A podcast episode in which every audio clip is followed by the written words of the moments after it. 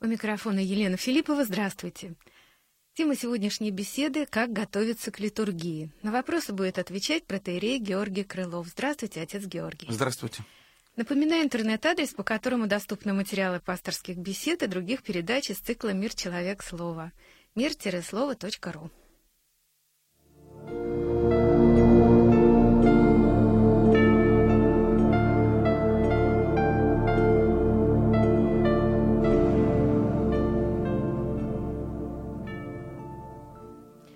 Отец Георгий, давайте начнем со значения литургии в суточном цикле церковных богослужений. В суточном круге, да. Э, вы знаете, ну, литургия переводится как общее дело. Э, и э, я могу совершенно четко сказать, что если мы возьмем не суточный, а недельный круг богослужений, то воскресенье – Э, э, вот, пытались всегда и везде литургию, конечно, совершать. А, а вот по будним дням э, литургия, она совершалась далеко не всегда и далеко не везде, в том числе и в монастырях. Если мы берем а, а, всю историю нашей церкви, берем разные общины, специфику этих общин, то тут такого вот общего правила Э, в недельном круге вывести невозможно. Были общины, вот, и были монахи, которые причащались вообще ежедневно, и литургию служилась ежедневно, как и сейчас у нас стараются в больших монастырях делать. Вот, а были общины, э, где литургия совершалась нечасто. Или по причине отсутствия священников. Мы знаем, что монахи обычно сана не принимали, э, приглашали священников для совершения литургии вот, либо по каким-то другим причинам. Ну а теперь, если мы обратимся к суточному кругу, то вот как ни парадоксально, литургия точного, как бы закрепленного места в суточном круге не имеет. Она, я могу тоже смело сказать, она не относится к службам суточного круга. Суточный круг службы какие у нас? Вот утренняя, да, полуночница сначала, потом утренняя, потом вечерня, по вечере, часы. Э, но литургия, она у нас э, может быть и с утра, э, после часов третьего и шестого. Раньше, до реформы, литургия служилась после девятого часа. Считались третий, шестой, девятый. Мы знаем, что литургия у нас может совершаться вечером, в соединении с вечерней. Если мы возьмем, например,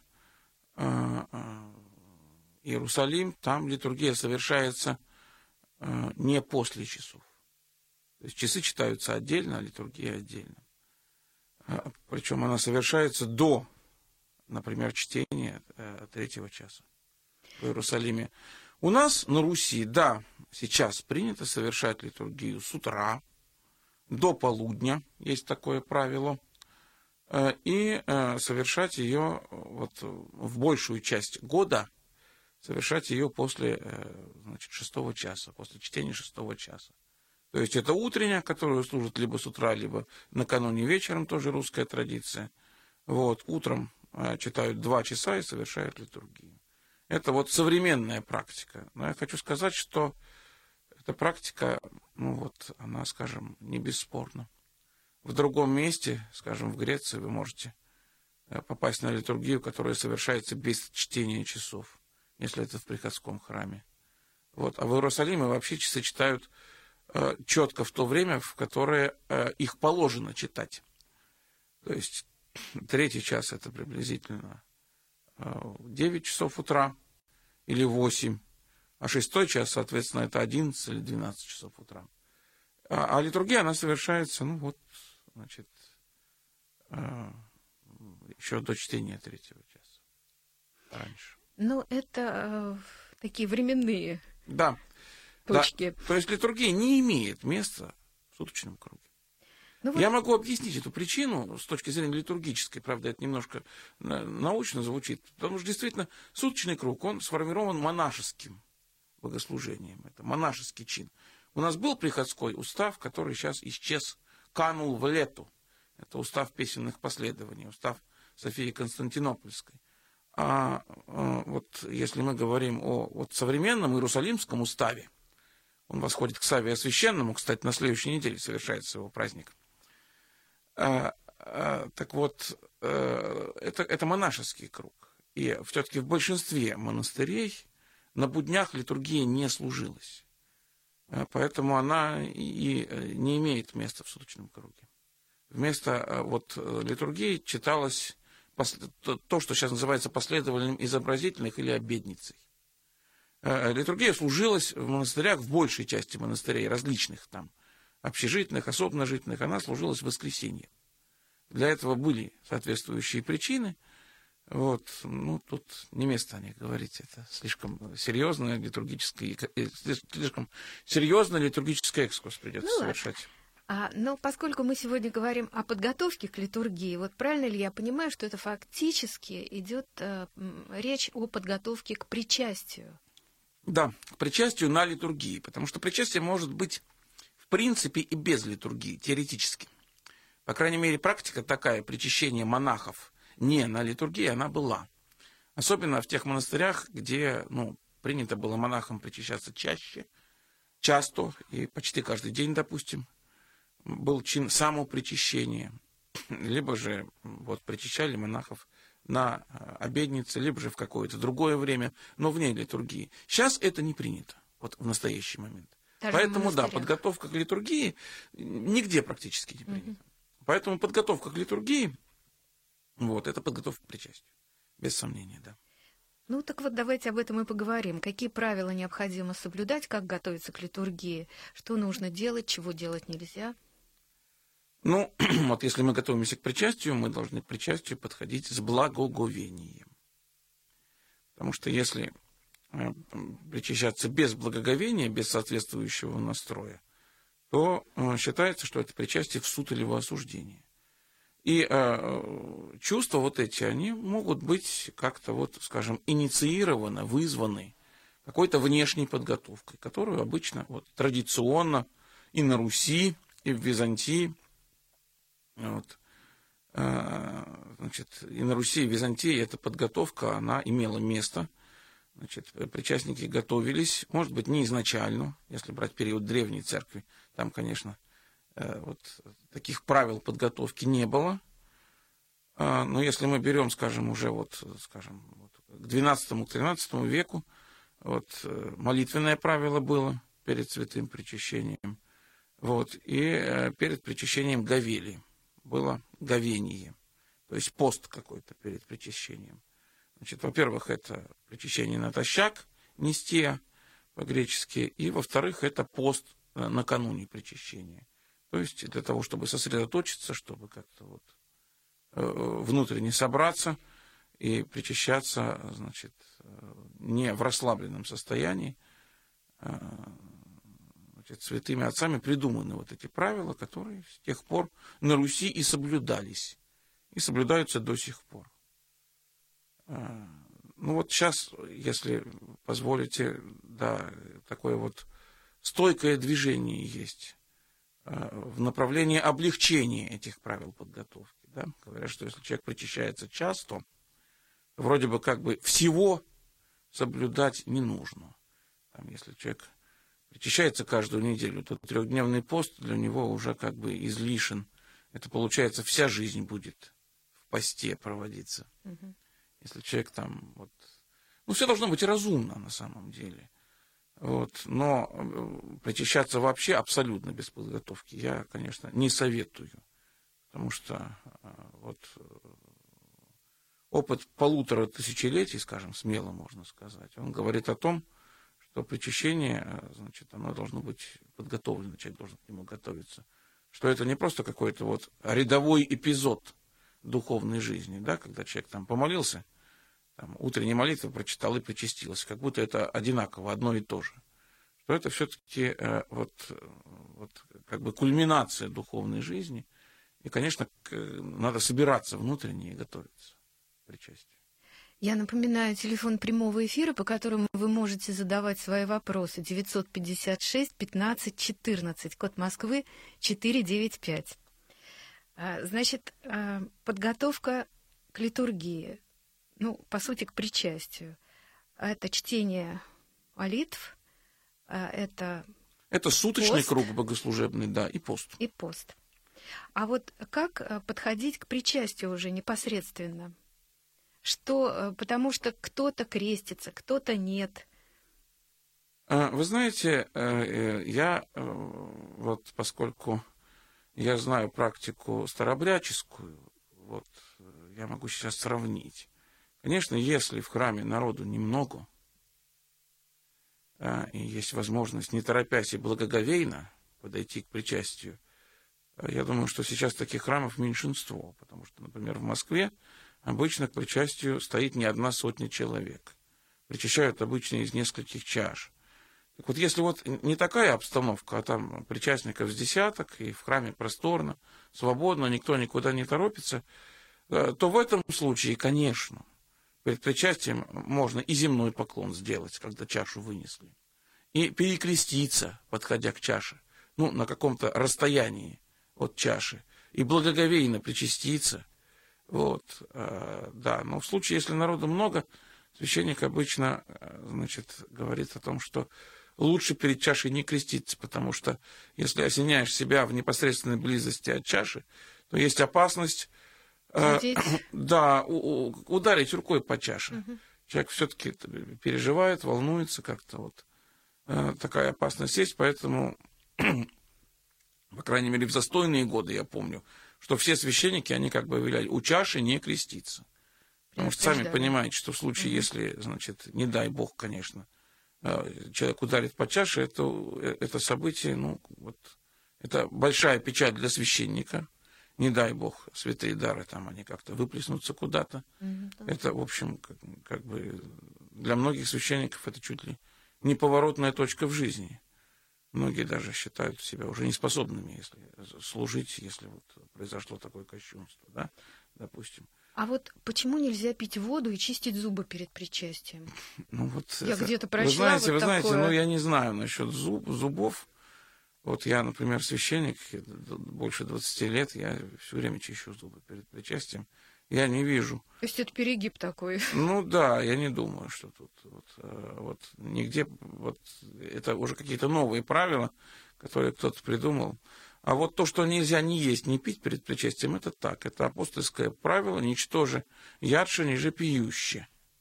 Вот. И скидки делаются только для людей, которые не могут по какой-то причине не есть и не пить с утра. Вот, и то скидки такие. Ну, то есть, вот правило это уже объявляешь обычно человеку, а потом говоришь, ну вот если ты не можешь вот, его соблюсти, умрешь, например, если не соблюдешь, или тебе будет очень плохо. Тогда, конечно, ну вот, диабетики обычно, да. Но это надо благословение получать у батюшки ну, или э, просто самому уже решить для себя Нет, конечно, этот вопрос? Конечно, благословение. Конечно, подойти к духовнику, объяснить ситуацию, Конечно, вот, потому что, ну, вот, все-таки апостольское правило нужно соблюдать. Вот этот пост, э, собственно, то, что называется постом, полное неедение, то, что раньше называлось постом, полное неедение перед причастием, он обязателен. Священник, если он почему-либо не смог его соблюсти, литургию не может служить. И причастнику к причастию лучше не подходить. Ну, а нужда-то какая? Зачем? Если человек в добром здравии, и что-то случайно случилось, ну, в следующий раз причаститься тут. Вот Нет у нас э, есть вопрос э, из Ставропольского края. Нет, нет, э, уже трубку положили. Угу. Попросили меня узнать, как правильно себя вести во время Херу... Херувимской и Святая Святых. Значит, ну, на литургии есть как бы моменты. Вся литургия вообще это божественная служба, поэтому нужно стоять внимая тому, что поется и читается. Вот. Ну, на литургии, литургия делится на две части. Да, литургия оглашенных и литургия верных. Вот. Сейчас речь идет о литургии верных. На литургии верных, да, нужно... Есть моменты, когда нужно проявлять сугубое благоговение. Да, это херувимская песня. А это евхаристический канон, в особенности, когда поют «Тебе поем» то, что называется эпиклеза, эпиклезисом э, в литургике. Вот. А вот э, насчет поклона на святая святым, да, знаете, в дореволюционных каких-то вот указаниях о том, как надо себя вести на литургии, про этот возглас ничего не было сказано. Но вот э, в греческой церкви там э, на святая святым обязательно поклон делают. Не земной, правда, поясной. Выходят из стасидиев, если это в монастыре, как бы снимают э, головной убор. На литургии монахи все в, клобуках, в головных уборах. И обязательно кланяются в землю. Ну, не, в землю, но рукой до земли. То есть де, делают низкий поклон. Земной. Э, ну, не земной, на коленке там не становится, ну вот так, так, рукой до земли. То есть пониже поклон. Вот, ну, потому что Агнец в этот момент, он а, поднимается от диска со священником. Вот, и как бы, собственно, уже начинается само причастие. Собственно, что такое святая святым? Это вот констатация того, что мы святы. Святы не по своим там заслугам, а святы по той, э, той данности, которая нам дана, да, по благодати Божией, по крещению. То есть мы призваны быть святыми, да, и поэтому нам преподаются святыни. Может быть, а, как бы осознание этих слов, оно и должно понудить человека как бы вот в благоговении преклонить главу перед тем даром, который Господь дает, опять-таки, даром нам, недостойным. Ну, вот еще э, в продолжении того разговора, прерванного а, о подготовке к, причастию. Вот если литургия прежде освященных даров, а, она в вечернее время бывает? Ну, вот сейчас в Москве, в некоторых храмах, у нас стали возвращаться к уставной практике совершения литургии преждесвященных даров. По уставу действительно литургия преждесвященных даров должна быть вечером. Да. И почему, я могу объяснить. Потому что литургия причастных даров – это причащение. По уставу, монастырскому уставу, конечно, нельзя вот брать его так необдуманно сразу всем э, пытаться применить к себе. Но по уставу монах, он в постные дни Великого Поста, он ничего не ест до вечерних часов, до вечера. А вечером он вкушает пищу. Поскольку литургия, причастие, оно всегда связано с трапезой. После причастия всегда бывает трапеза. Всегда вкушают пищу. Вот, потому что литургия – это радость, радость соединения со Христом. А, и, э, значит, вкушение пищи невозможно до вечера, поэтому и причащаются тоже вечером, чтобы пост не нарушить. Так было раньше, так по уставу у нас положено. Потом вот, ну, в синодальные годы литургия это сдвинулась на утренние часы. Потому что миряне не выдерживали до вечера полного невкушения. Это было непросто.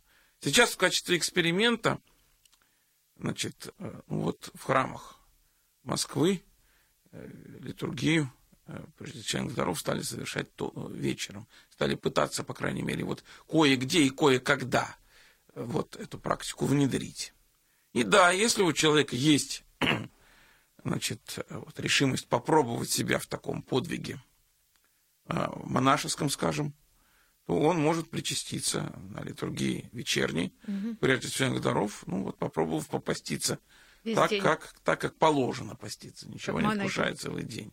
Только я не советую тут как-то вот, да, экспериментировать слишком сильно, а то можно вот и заболеть. Вот, это нужно делать в любом случае с благословения духовника.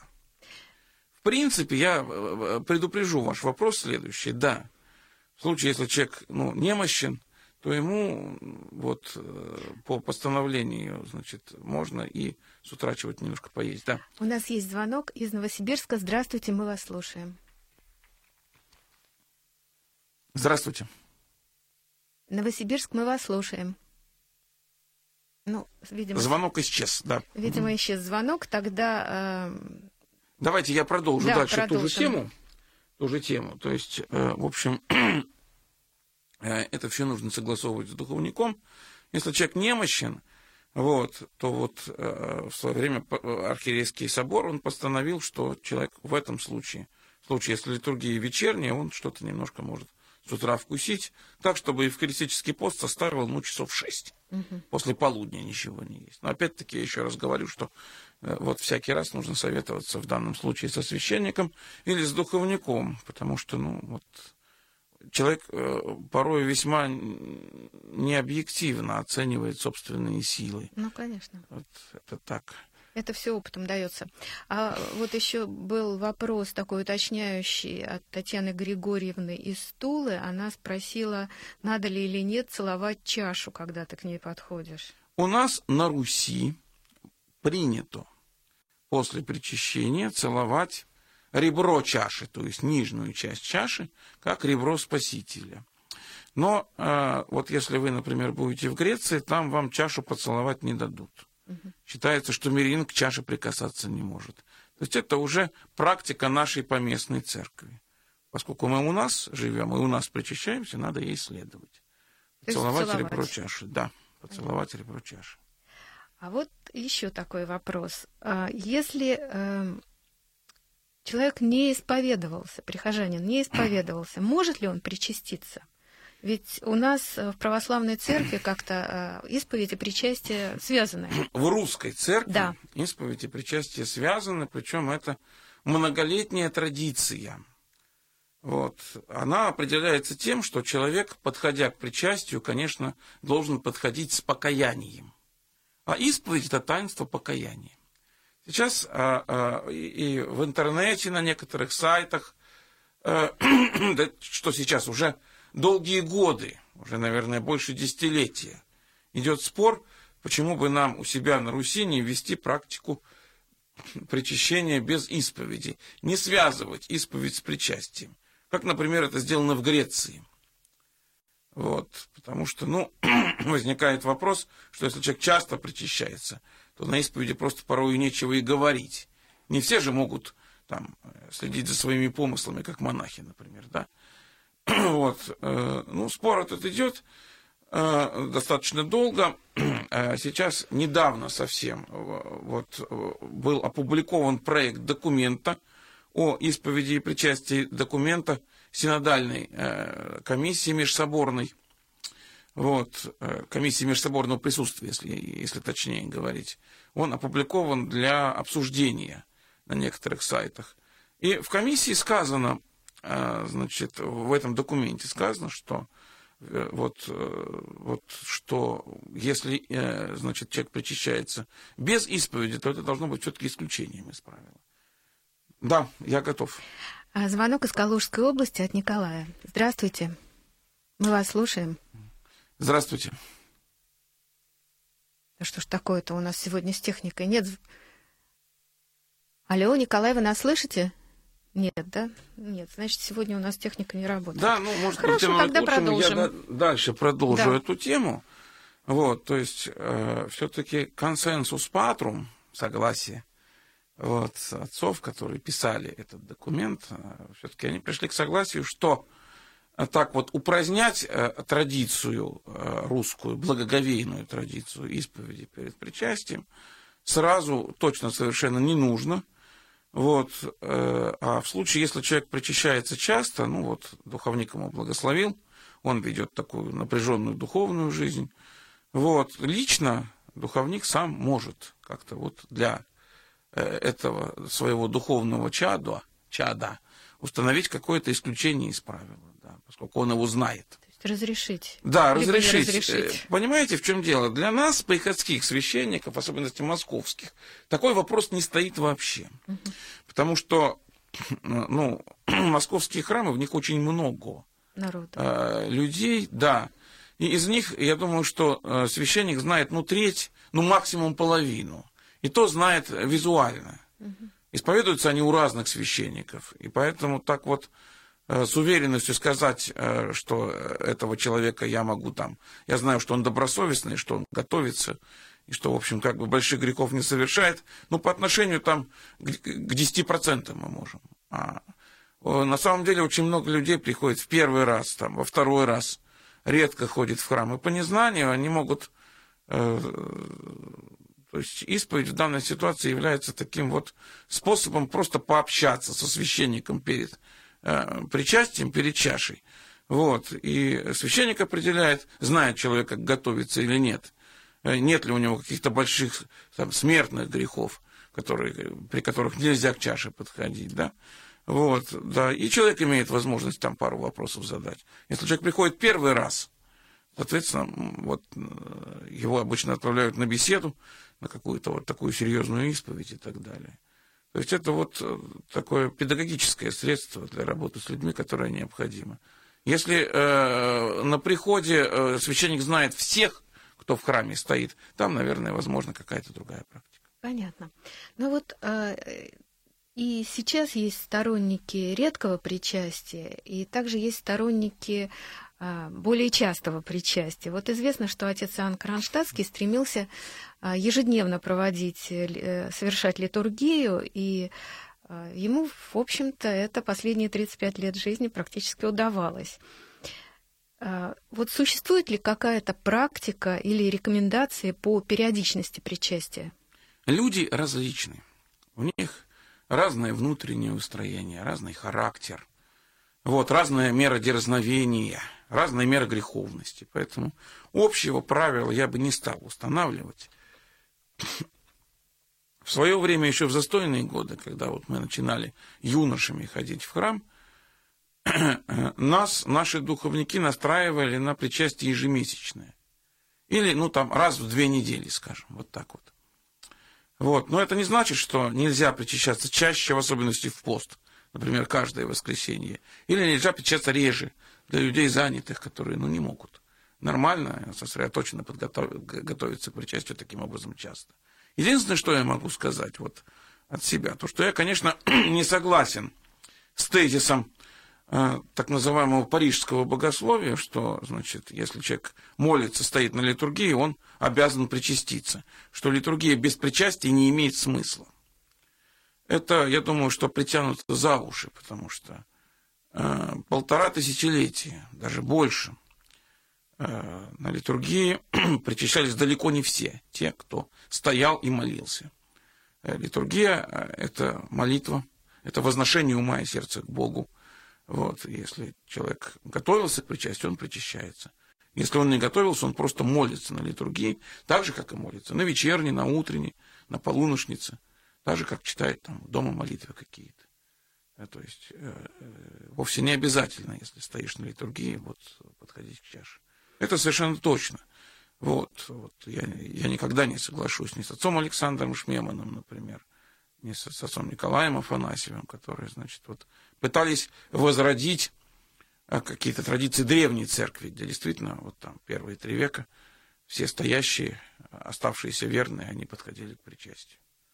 Вот Поскольку у нас техника сегодня, к сожалению, не работает, и общение полноценного с радиослушателями не получилось, я еще озвучу один вопрос. У нас времени осталось не так много. Нина Петровна из Самара спрашивала, как можно причастить детей.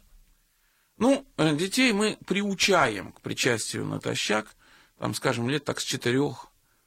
Вот. Э, при этом, конечно, просто так детей приносить и причащать можно и нужно, но лучше бы на их детском уровне, когда возникает возможность, им потихоньку это таинство уже объяснять, чтобы они сознательно, с пониманием шли к причастию, а не просто так до кучи.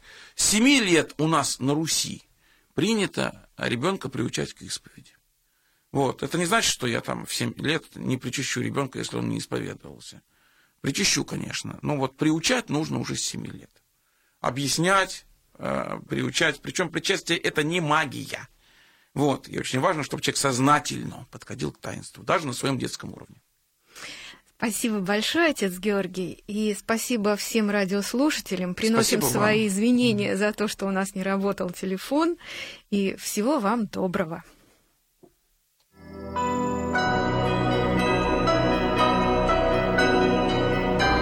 Вы слушали программу «Пасторские беседы» из цикла «Мир, человек, слово».